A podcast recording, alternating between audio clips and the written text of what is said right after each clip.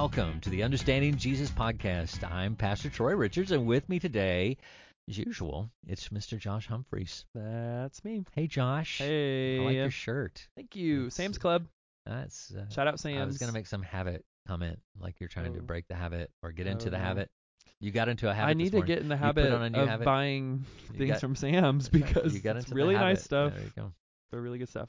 Speaking Um, of getting into habits, da-da-da-da. we need to read our Bibles every day. Oh my goodness!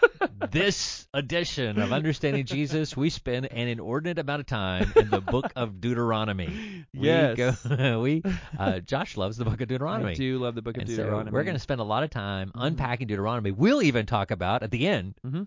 what Deuteronomy even means. Yes, we will. and and highlight that in Hebrew.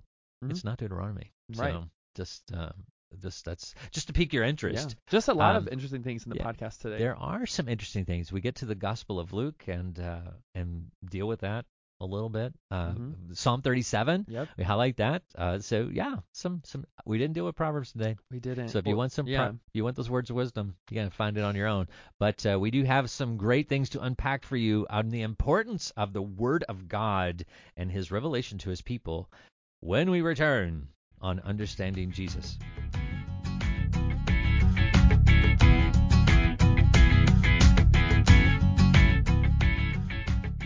Welcome back. We are getting ready to take a look at what we read this week and that stood out to us. That um, that uh, as we're reading through the Bible, you know, there's things that uh, pique your interest, that kind of stand out, kind of things the Holy Spirit illuminates, and then uh, and you meditate upon those passages for further greater understanding. Josh, what did what stood out to you this time? the book of Deuteronomy. The whole thing. I know we didn't read the whole thing this week, but Deuteronomy is such it's just so good. Um honestly, well, let me just let me just start here.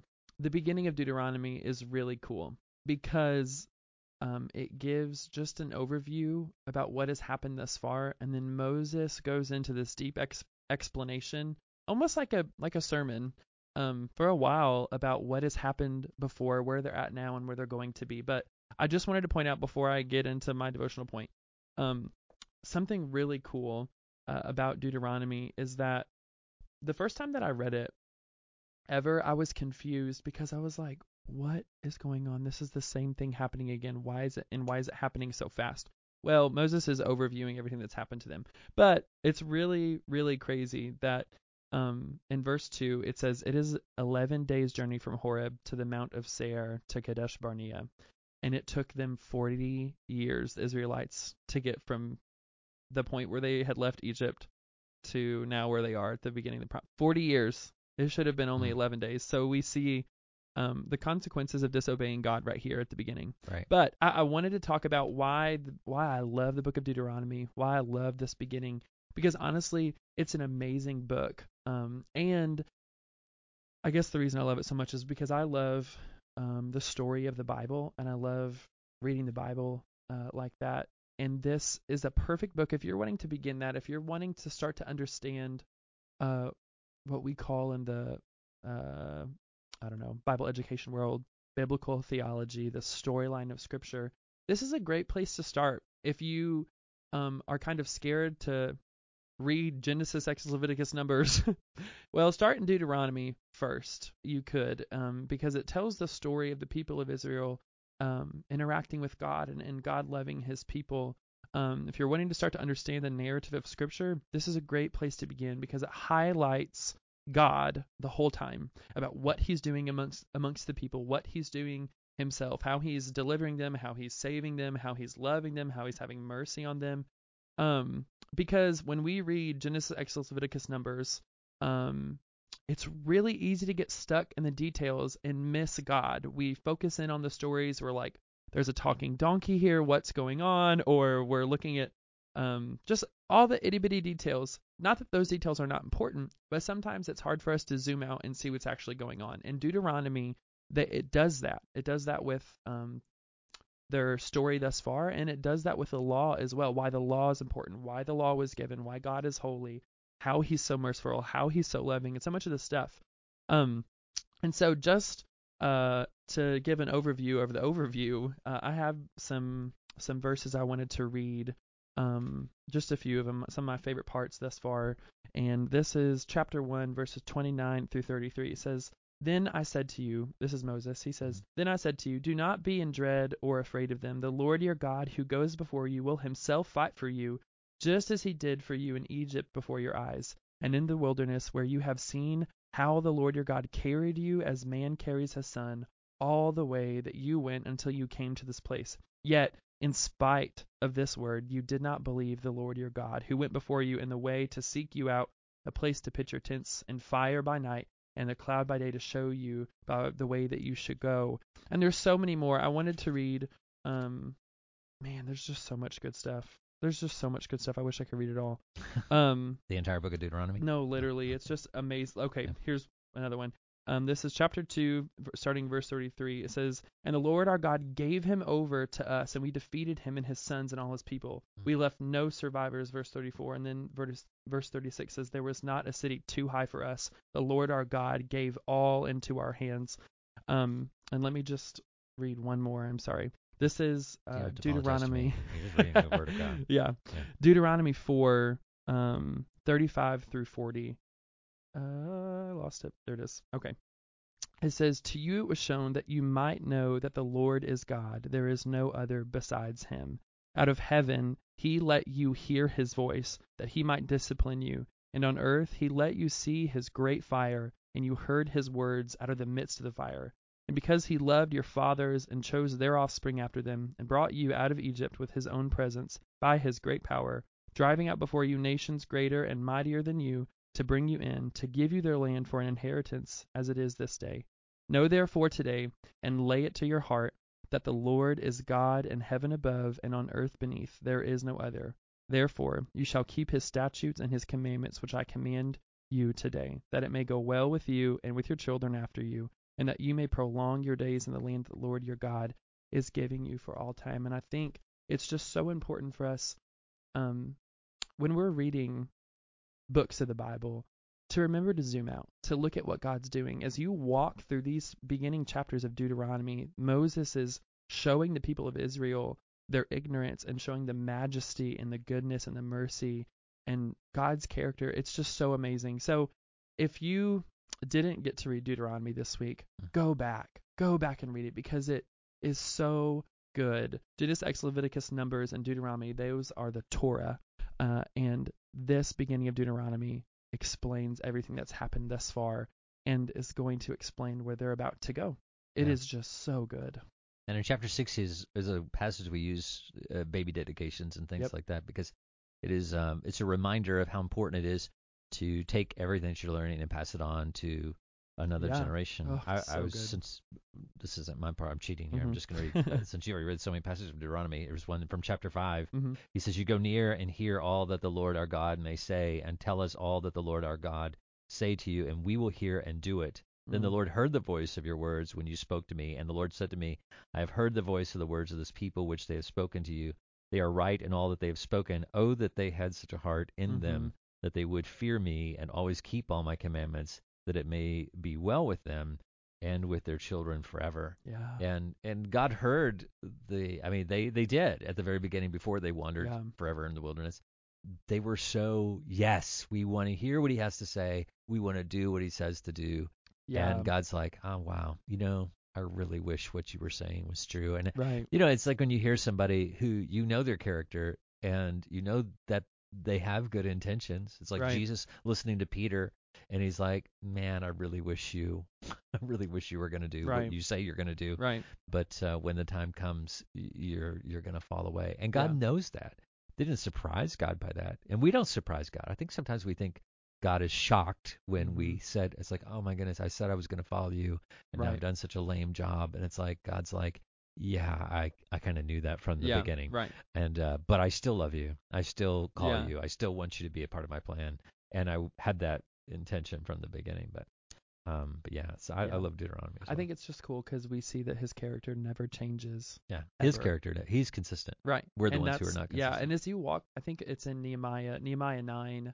They the same thing happens. Like um, Nehemiah or someone is speaking about it's either Nehemiah or Ezra. They're speaking about where they've come and where they are now, and it is just this continual response of who God is and that He's never changed, and that even though Israel is- are stiff-necked people, Right. God is continually reaching His arm down, giving mercy, giving salvation, giving blessing, fulfilling His promises. Just like Right. it's just really cool. And I think we get we get so frustrated people because we say they're so fickle, and people Yeah. say they're going to do it, and then they don't do it, and so Right. forth. And it's and, and we have to step back when Jesus says, "Hey, I want you to love people as I love you." hmm He's saying uh, you're pretty fickle, Right. and I have been very patient with you, and will continue to be patient with you. And so I expect you to pass that along Mhm. to other people. So uh, just always remembering that, yeah, we all have good intentions. We all say things we intend to do and don't follow through with them. And we try to make people out to be these scandalous, you know, oh my goodness, they said this, but then they did this. Mhm. And, you know, I can't believe that they failed in such a miserable public way. But Yeah, but there's. uh, I was just reading this uh, quote today. It says, uh, it's by Jen Wilkins. She just tweeted this earlier. Um, she said, "Maybe spend less time casting Christians you know only from a distance as either hero or villain. Maybe leave room for seems great most days, or probably wouldn't be friends with, or how about often agree with or differ on some points." Peaceable speech is a good habit. Yeah. And it's just so true. I mean, even in the Christian community, like it's just like one person messes up and boom, they're done. burn they are the stake. done. Right. Or they they say something that's really great one time and then it's like, let's lift them up. They're going to Yeah. be the best people on the planet. Yeah, Blah, blah, blah, exactly. Or failing to realize that they, uh, yeah, that they are that they are a Christian music artist or whatever. Oh they have gosh, they have giftedness, Right. but they don't necessarily have Right. the have not gone through the character Right. depth of a lot of people. Right. And and when you have popularity thrust upon you and so forth, put into the limelight, and people Mhm. lifting you up on a platform, we don't always handle it well. Right. So, but uh, It's hard I- to see. yeah. Once again, hard to zoom I haven't had to worry see about God. that.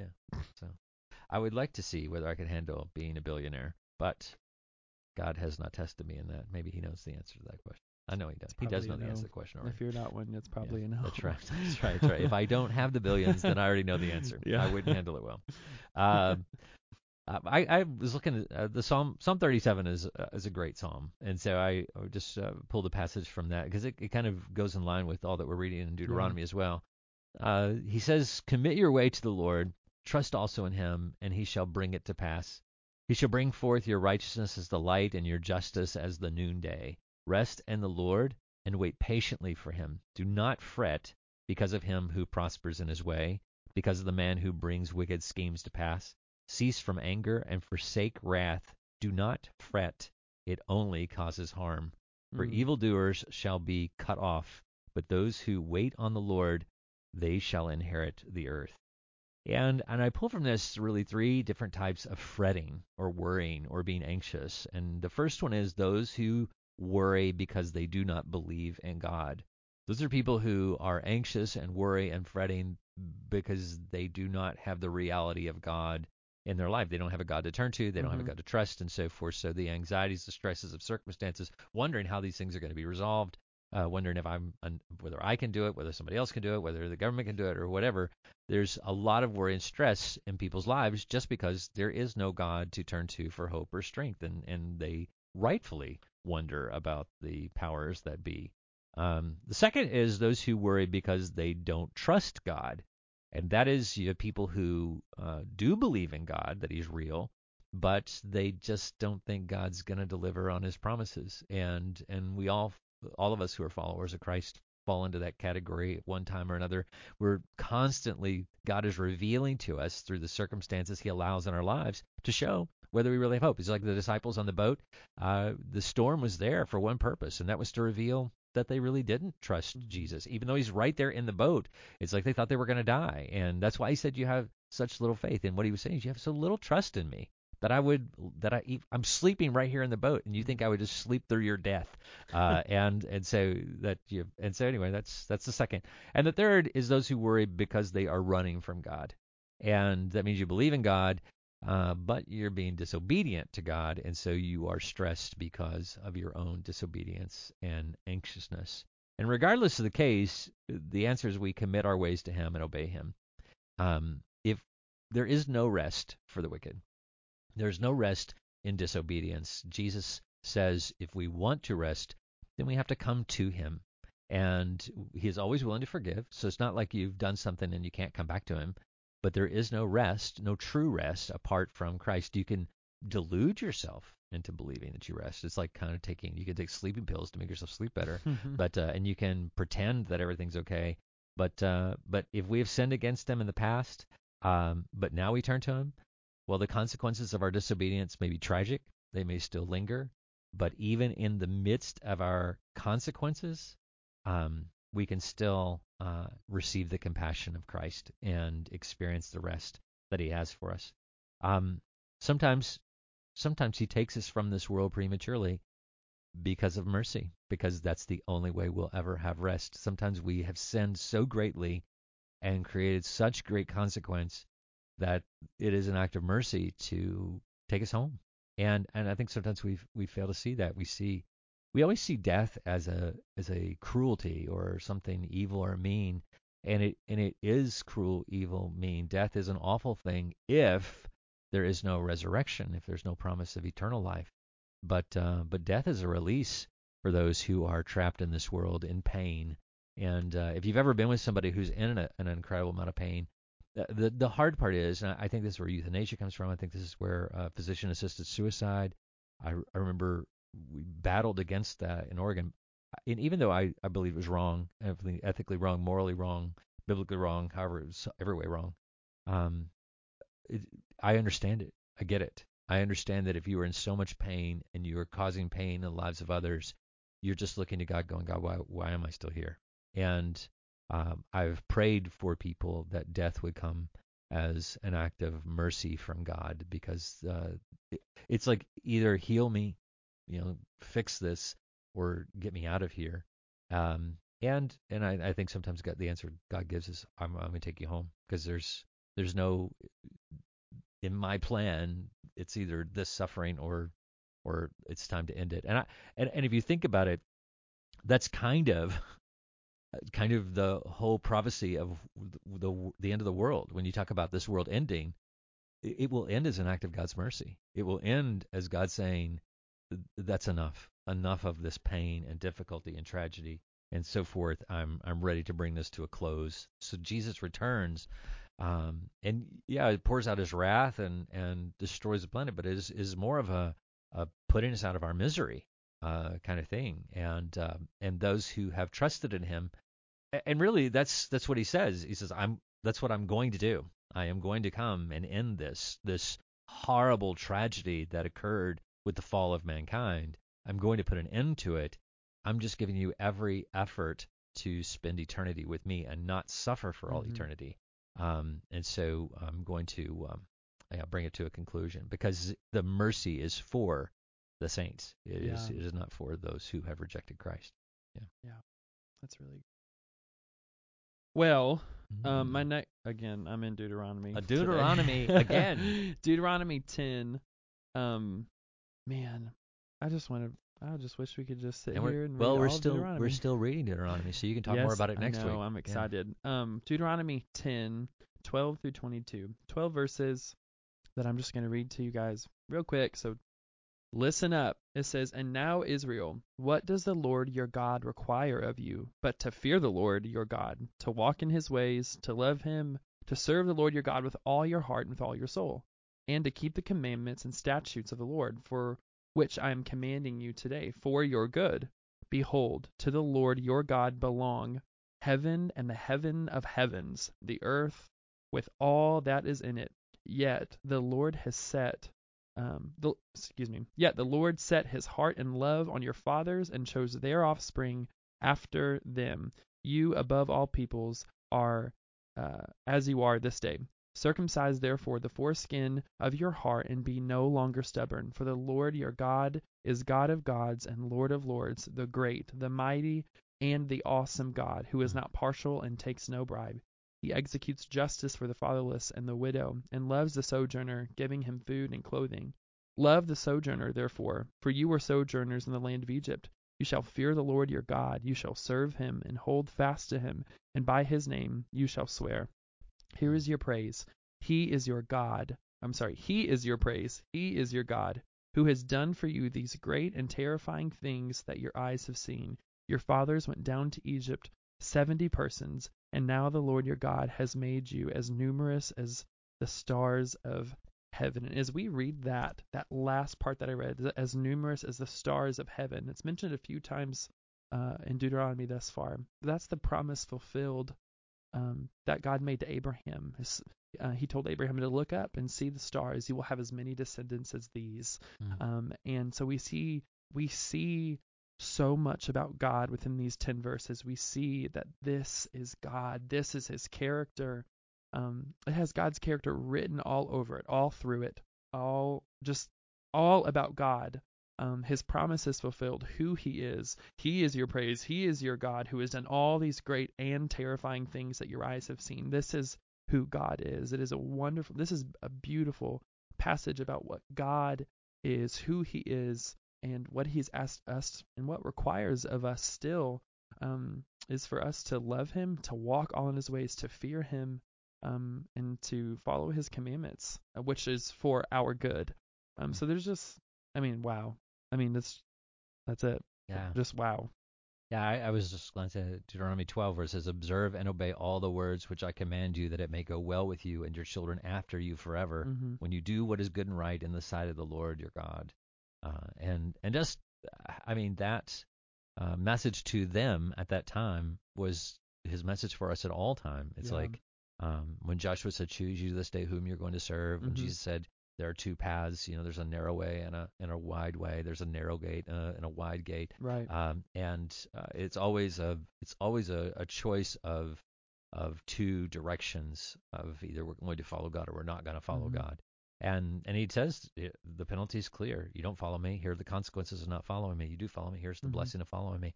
And Yeah. and and it's it's crazy how we how we still struggle with that. It's like, but it comes down to whether we really believe what he's saying. There's another thing in here I wanted to point out as well. Um, verse 18 and 19 talks about the sojourner. Love the sojourner because you were once sojourners in Egypt. Yeah. And I remember the the first time that I had this understanding that Gentiles have always been a part of the plan. Yeah. Um, that's crazy to me. And you read passages like this, like this is, again, this is the fifth book of the Bible, fifth book. Yeah. I don't know if it was written in that order, but this is what everyone studies. And here it is loves the sojourner, giving him food and clothing. That's what God does.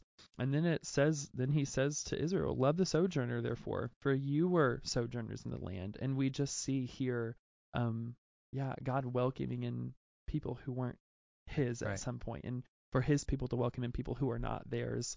Um, Yeah. We were a part of the story all along, and that's crazy. I mean, and as you read, we get to Ruth and we get to Rahab and we get to these people who are not uh, Hebrews. It's just, it's really Right. cool.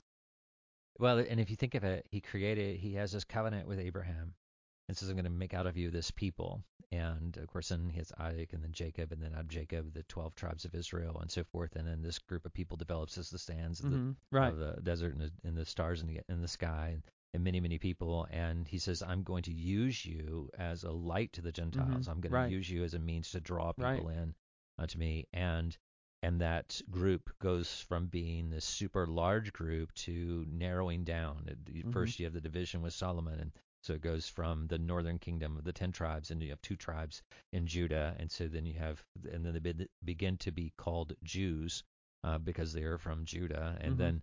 Uh, and so now you, which is really a narrowing down of God's people, and then amongst the tribe of Judah, you have uh, of, a, of the line of kings and David, and and then and then eventually it becomes one and and Jesus becomes the one Jew in whom all of the prophecies everything the covenant of Abraham can Mhm. be finished in meaning every Jew failed with the exception of one Jew and that was Jesus the Jew who became the light to the Gentiles and so he fulfilled it and from and so when he actually did what was supposed to be done through all the Jewish people but because only one Jewish people succeeded he becomes that light to the Gent- everything is fulfilled everything Mhm. pivots on him. So now and now from him it begins to grow again and it begins to expand out. So he chooses 12 apostles. And so from them now it's been ever expanding from that moment. But it all started uh, i mean but and god knew this the whole time. He knew that uh, he would call this people to be separate. He would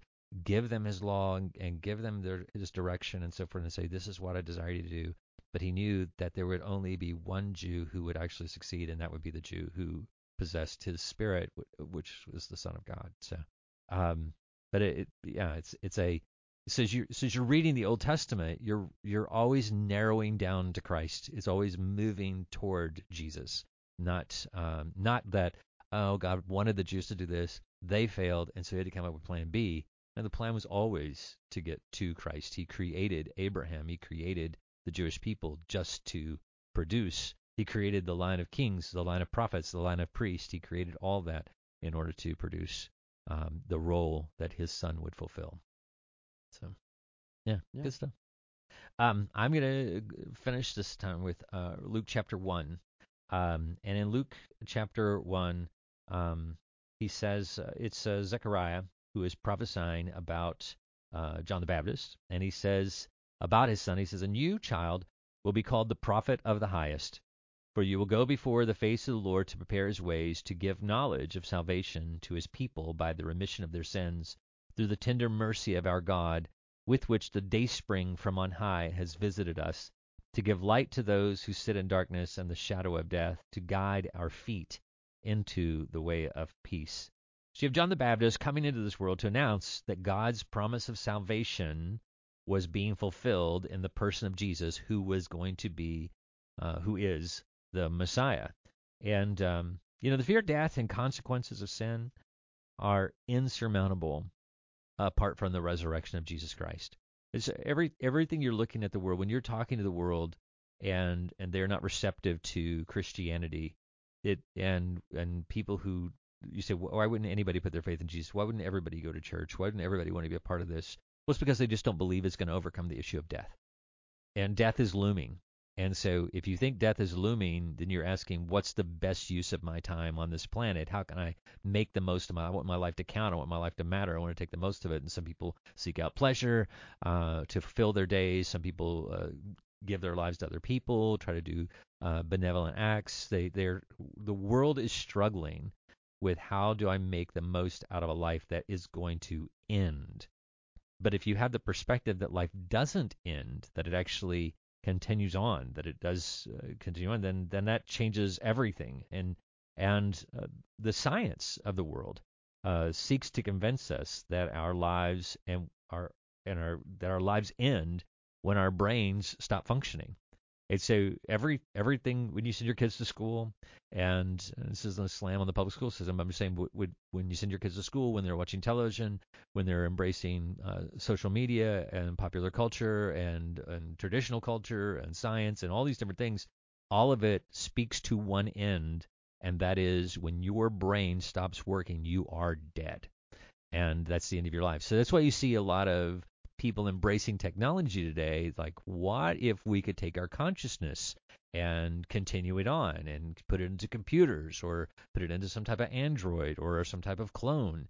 And the whole point is is that we do not want our consciousness to end because we believe that it will end based on what the world has told us. Um, the world believes that there is no spirit apart from our physical being that there is no no soul that continues on. Um, and so, since um, it's not provable with the means we have at our disposal, I, I, we can't demonstrate that living spirit, that living that living entity, that living power within us. Um, that uh, that it seems to put us at a disadvantage. Uh, and um, and so, if there is life after death, then we have the issue of what happens to us. So even if we can overcome that and get people to believe oh, that life does continue on, then how do we believe that actually looks? And there's there's where you come up with other world religions. So you have Islam. This is our explanation of what happens after we die. Hinduism. This is what happens after we die. Buddhism. Same thing. That they all come up with ways of how to deal with what happens after we die. And um, and and so all the major religions contribute to that. So now you have two groups of people: those who don't believe in life after death, and those who do believe in life after death and the major religions of the world kind of differentiate those two groups of people. Uh, and uh, and even though Hollywood would not have us believe this, um, the people who do believe in life after death far outnumber the people who don't believe in life after death, um, even though it's not provable. But in Jesus, here we have something different. Jesus, we have a man who was publicly executed and with many witnesses, all saw him die. And then many witnesses who saw him come back to life and uh, in front of hundreds of witnesses. There were people who were like, well, it wasn't really Jesus. Well, he showed him his scars. There are people who say, well, it was a spirit being. Well, he ate with them to demonstrate that he was really physical, a physical being.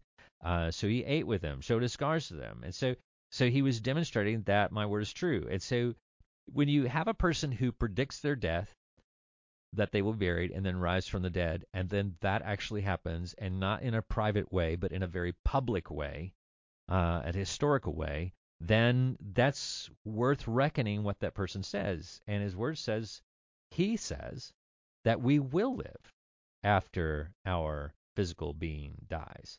Uh, he says that uh, if uh, that we we die, we can be forgiven for our sins and have the opportunity to to be blessed for all eternity. Um, and I don't have anything more than His word and the testimony of those who followed Him. Um, but that's sufficient. That's all I need to put my trust. Uh, nobody else has that, you know. Right. And and so it really does come down to do I believe that he is real, that he did die, that he did rise from the dead, that his word is true, and the testimony of those who say that this happened, that their word is true, and um, and so it, that's where the faith comes in, and I I, I choose to believe that, and I, I think he helps us with this through his Holy Spirit, affirms that, gives us some things to encourage us in our faith, and and, and so forth. Um, I know people always try to tear those things down or pick them apart or whatever, but it's like how do i know that my wife loves me? How do i know my wife is real? You know all these different things but they're, they're just the, the evidence points to the fact that those i have enough evidence to say yeah i do i choose to believe that. Um, and in the same way with jesus i choose to believe he is real. I choose to believe that his word is true and uh, and so worth following. I think all of us need to process that through because if not, the enemy comes in and begins to tear apart our faith, tears apart our belief system, tries to make us think that what we're thinking and what we're investing in really isn't worth investing in, that the world has a much better grasp on things than we do. Uh, when the reality is is that they are also putting faith in a message. They are also putting faith or trust in a particular belief system, a particular philosophy, and with much less evidence, with mm-hmm. much less uh, to build upon, um, than the Word of God. So, hmm. yeah, that's good. Yeah, sweet. All right, well that's it. That's what we drew from the Word today, uh, and we're going to come back and deal with some questions about our reading.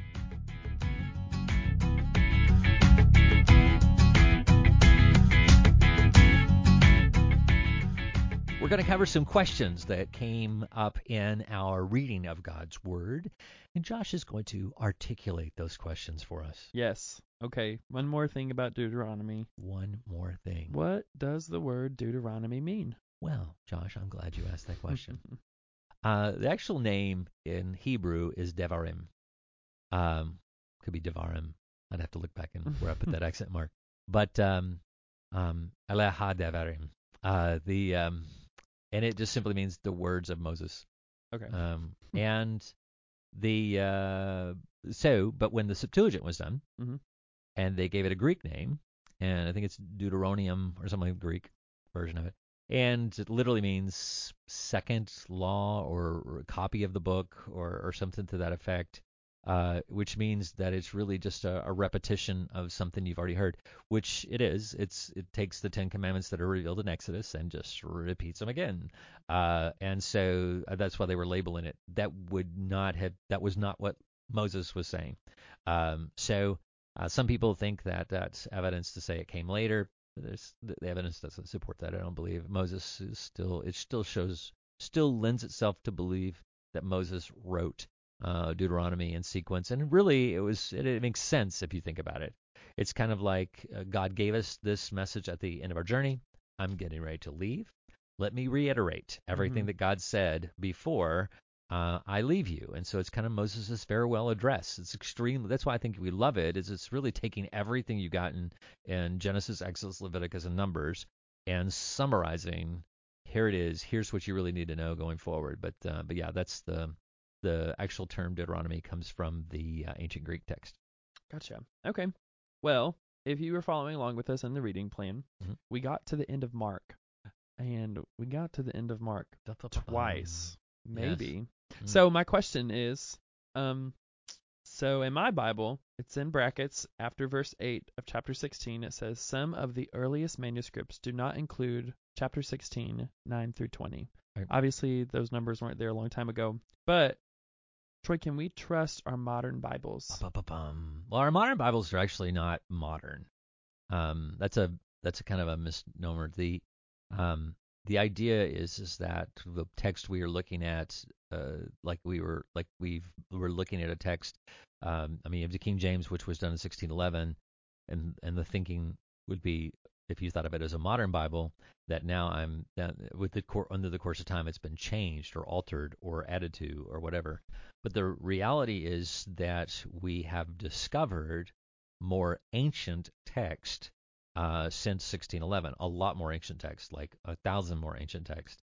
Uh, and and because we have uh, hundreds of different documents, some complete, some fragments, uh, you look for you typically the logic would dictate that um, if something was uh, that there be more, a greater chance of something being added into it than something taken away. I mean, if you had Mark's original autograph and and you were and you were copying that, that typically somebody would not omit things um, later and then and then come back and add it back at another time.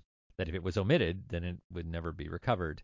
Um, but uh, since you have you have the oldest one, say you have something that dates back to 70 AD, and then in 100 AD you have some additions to it, uh, and but you never have any earlier copies that say that have that included, then you would think mm, that was probably added. What further makes this passage almost inconceivable that it would be in the original manuscripts is there is another version with a different ending after verse 8. There's actually a second uh, uh, that's older than the one we have, um, and it took Mark in a different direction. So you have the original uh, going through verse 8 in chapter 16. Then you had some verses that were added that went a direction, and almost like somebody came back and go, I don't really like that ending, and so it was altered. Also, everything from verses 9 on are taken from the other gospels, meaning or or the book of Acts, meaning they are taken from things that they would have already been written after Mark. Mark's probably the original gospel.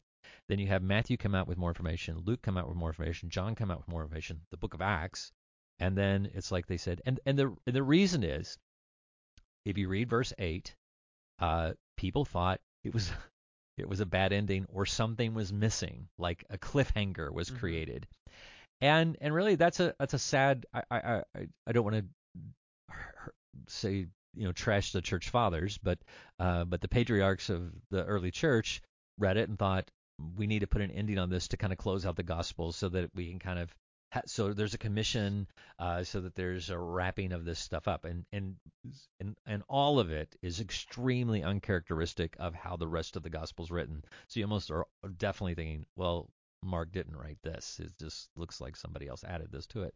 Um, and uh, so you have th- that evidence the fact that the early manuscripts didn't include it.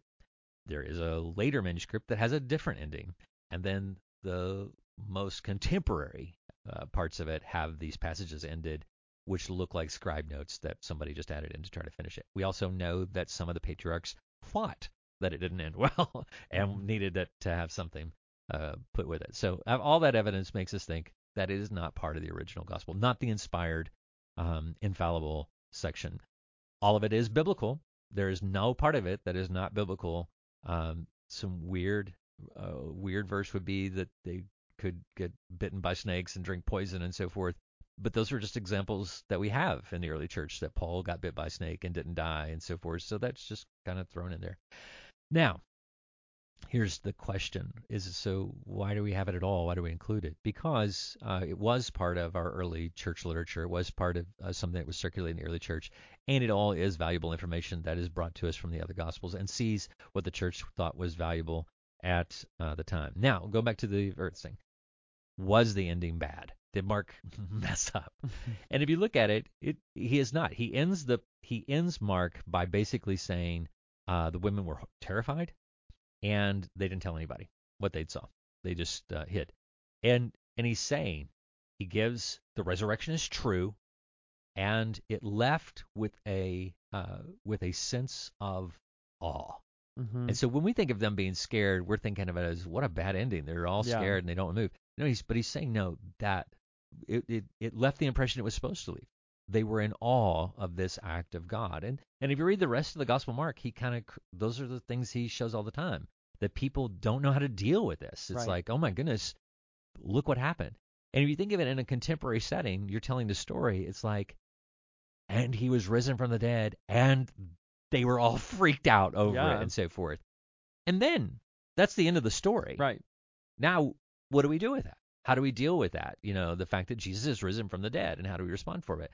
And and so yeah, you would you would then have your invitation. So think of it like a sermon, and then you have this altar call afterwards or whatever. That's not really part of the sermon. Mm-hmm. Kind of an addendum of now I've I've shared this information with you. Now what are we going to do with it? Uh, and that's kind of how the Gospel Mark uh, concludes. It really is a is, is a strong conclusion when you look Yeah. at it from that angle. So I think people um, are really afraid. People who aren't, well, sometimes Christians too. There's just people who are afraid of when there's pieces of information like this where it says some of the earliest manuscripts do not include, right, or there's like there's so many variations within scriptures and they're so Right. la la la la whatever. I want to make sure everyone knows that with these variations, as we see commas or whatever, these little ticks and marks that would have been in Greek or in Hebrew or whatever, Yeah. none of it changes who God is. Right. Nothing at all. No words. There's not a letter. There's not a word. There's not a tick or whatever you call them in Right. Hebrew and all that. None of that changes who God is. This ending of Mark doesn't change who God is at all. Nothing. Right. Like like Troy said, it's taken from the other gospels. The storyline hasn't changed about God. God's character has not changed. And I think sometimes um well it's what you're saying, this whole trust thing, what we talked about Right. earlier. When there is confusion in us, in humans, we lose trust Yeah. completely. And we then we begin to trust, well, God's hiding something then. There's there's skeletons in his closet. There's Right. something bad about him. There's not. There's not. There is so much evidence, thousands of pieces of yeah. you know, fragments and whatnots, and none of it changes who God is at all. I, I think there's it's super important that we understand the difference between us and Islam. With Islam, you have the Quran, and they believe there is one version of the Quran. Now, in their history, there was an imam who came along and he destroyed all the other versions, so there would just be one. And we could have done that. We could have said we're just going to destroy every other version. I think some people would have us destroy every version, but the King James Bible said there's only one, uh, and make that. But but, but I understand that's rooted in idolatry. mm-hmm. They worship the Quran. I Mhm. mean, really, it is that it's not the prophet as much as it is the the message that the prophet received. Um, we are saying that God moved upon these men and shared the word of God, and what He shared with them is inerrant, infallible, and is inspired, meaning is literally God speaking. Um, now, uh, the, the people who uh, uh, practice Islam uh, fault us. They say, well, if that were true, then why don't you have it? Why don't you have the original or whatever? Uh, and, uh, and and really, it's, it's a great question. One Mhm. worth asking God when we see Him face to face. We I can all I can give you are, are answers that are fallible at best because I'm not God. I don't understand uh, how His mind works. Uh, but I do know this. I do know that it's possible that if we had the original art, art, autographs, uh, that we'd worship them. I was about to say, And- they'd become our idols. And also get this, it wouldn't be in our language. I, I think I think it's I think from God's perspective, it's more important that we understand the message He was trying to communicate Mhm. than having those original in Right. Aramaic or Greek or, or Hebrew or whatever it is that it was. Uh, we have we have some so so the Bible that you have before you is just a group of men who are studying as close to the original as we can possibly get to get the message that God was trying to communicate. And if you want to think of it like this, if God spoke it, if it was something that was handed down as an oral tradition, Mhm. uh, it's still the word of God. And so I, I hear what God says and then I share it with you. We are we are blessed to have a written Right. copy of Yeah. something. we are blessed to have an English version of it because so many of us, I mean, for years, it wasn't translated in English. Right. In fact, people were killed for translating Mhm. it into our language. Uh, before King James did the authorized version, I mean, uh, that's how Wycliffe died, uh, is- Right. is, trying to give it into a language that uh, the people understood. Uh, and the church held that kind of to this l- small group of elitists uh, who it was in Latin or in some other version Right. that uh, wasn't actually uh, completely accurate in, in that form. But um, but again, the message is held true, and God God is trying to get His message through to the people. But I, I I think it's it's also very arrogant on English speaking parts to think that uh, say I go to another country and I'm trying to translate in their language to think it would be better for me to translate it from English into their language than to try to go to the original language and translate it into their language. Uh, well, obviously, it would be better to go to the original language and translate it into their language. And so we're always trying to, we have the advantage to have a lot of scholars who are looking at the original languages, trying to make sure we are communicating to people who speak English the right version. So just thank God that you have an English version because Mhm. there are a lot of countries they don't have a version in their language of the Bible. Billions of Uh, people. yeah, so it's so you're we're blessed, and so to have all the different versions that we have just gives us a a better understanding of how difficult the original language is to con- so interpret some things. And I think it's so important to remember this as well. When the word of God comes to a people, an unreached people group, which is what, you know, we know them to be. Yeah. They don't bring the Bible with them and start reading it in their language. Right. They start by telling them The story. the story. Yeah. That's what they do. They don't go in and say Luke chapter 1 inasmuch as ma-. no, they don't do that. Yeah. They go there and they say in whatever language they're speaking, Yeah. God created the earth and then we messed it up and then they kept messing it up and kept messing it Right. up, but there was this one person who would not mess it up and finally he came Right. and he lived a perfect life and he died a perfect death and now he offers that perfect life forever to you through his son. Right. That's what they do. And then once they get that storyline, once they have the language ready, they begin to translate. Then the Bible comes in Right. so the people can study it themselves. Right. But they did exactly what what Moses did. I mean, they go in. Moses knew the language. Right. He tells them about God. He tells them the story. He tells them about Genesis chapter one and how Yahweh is creator. He didn't begin by writing this down and then say, "All right, Israel, listen up." But we do believe that he did come upon 41 unique authors Mhm. and wrote 66 books. Absolutely. and that upon those people he did um, superintend the process, meaning he didn't um, uh, he didn't get Mark aside in a room and Right. say, Mark, write these words down. And Right. Mark wrote the words word for word. I, I know some people think that, but that's not the way it happened. Mark is just writing, but under the under the direction of the the Holy Spirit, Right. and uh, and God using that to get him to communicate the very word of God, the you know full of the Holy Spirit. Mhm. He he um, he wrote down inerrant, infallible message Right. of God. And so we are, I don't have, nobody has the original thing Mark wrote, but we have copies that are very accurate. And Mhm. so we've been blessed to live in an age. And I think, and I think as we get closer and closer to the end, it's more important that we have the most accurate Right. word Right. possible. Mm-hmm. But uh, but here's the thing to remember. In 1611, when they wrote the King James Bible, um, they had fewer sources than we have, but the sources they had then were still reliable and still communicated the same Mhm. message that we Absolutely. communicate. What we were Yep. talking about are super finite details Right. Right. and so forth that do not change the overall message of the gospel or or intention of God's word. Yeah. It's a book about God, by God, for God's people. But when you choose a particular version of an Mhm. English Bible and say this is God's word and nothing else is, uh, you are really on idolatrous. You're well, you're on a, in an idolatrous place. You're Yep. giving, you're making something out to be more than what it is, and worshiping that object rather than um, the God who created it. Yeah. Okay, one more question. Mhm. Luke chapter 1, verse 3. It said, It seemed good to me also, having followed all things closely for some time past, to write an orderly account for you, most excellent Theophilus. Mm. Ooh. Who is Theophilus? What is Theophilus? Ah, that's a great Where question. is Theophilus? Yeah. If it's I have no idea. those things. Uh, the um, Right. um, the um, all I know is what Luke tells us, both Mhm. in the Gospel of Luke and Acts, and uh, and then we just infer that it's somebody who he's communicating these words to. It is interesting that uh, he wrote to Theophilus, but it became something that, of course, the church revered as Mhm. the gospel and uh, and the word of God.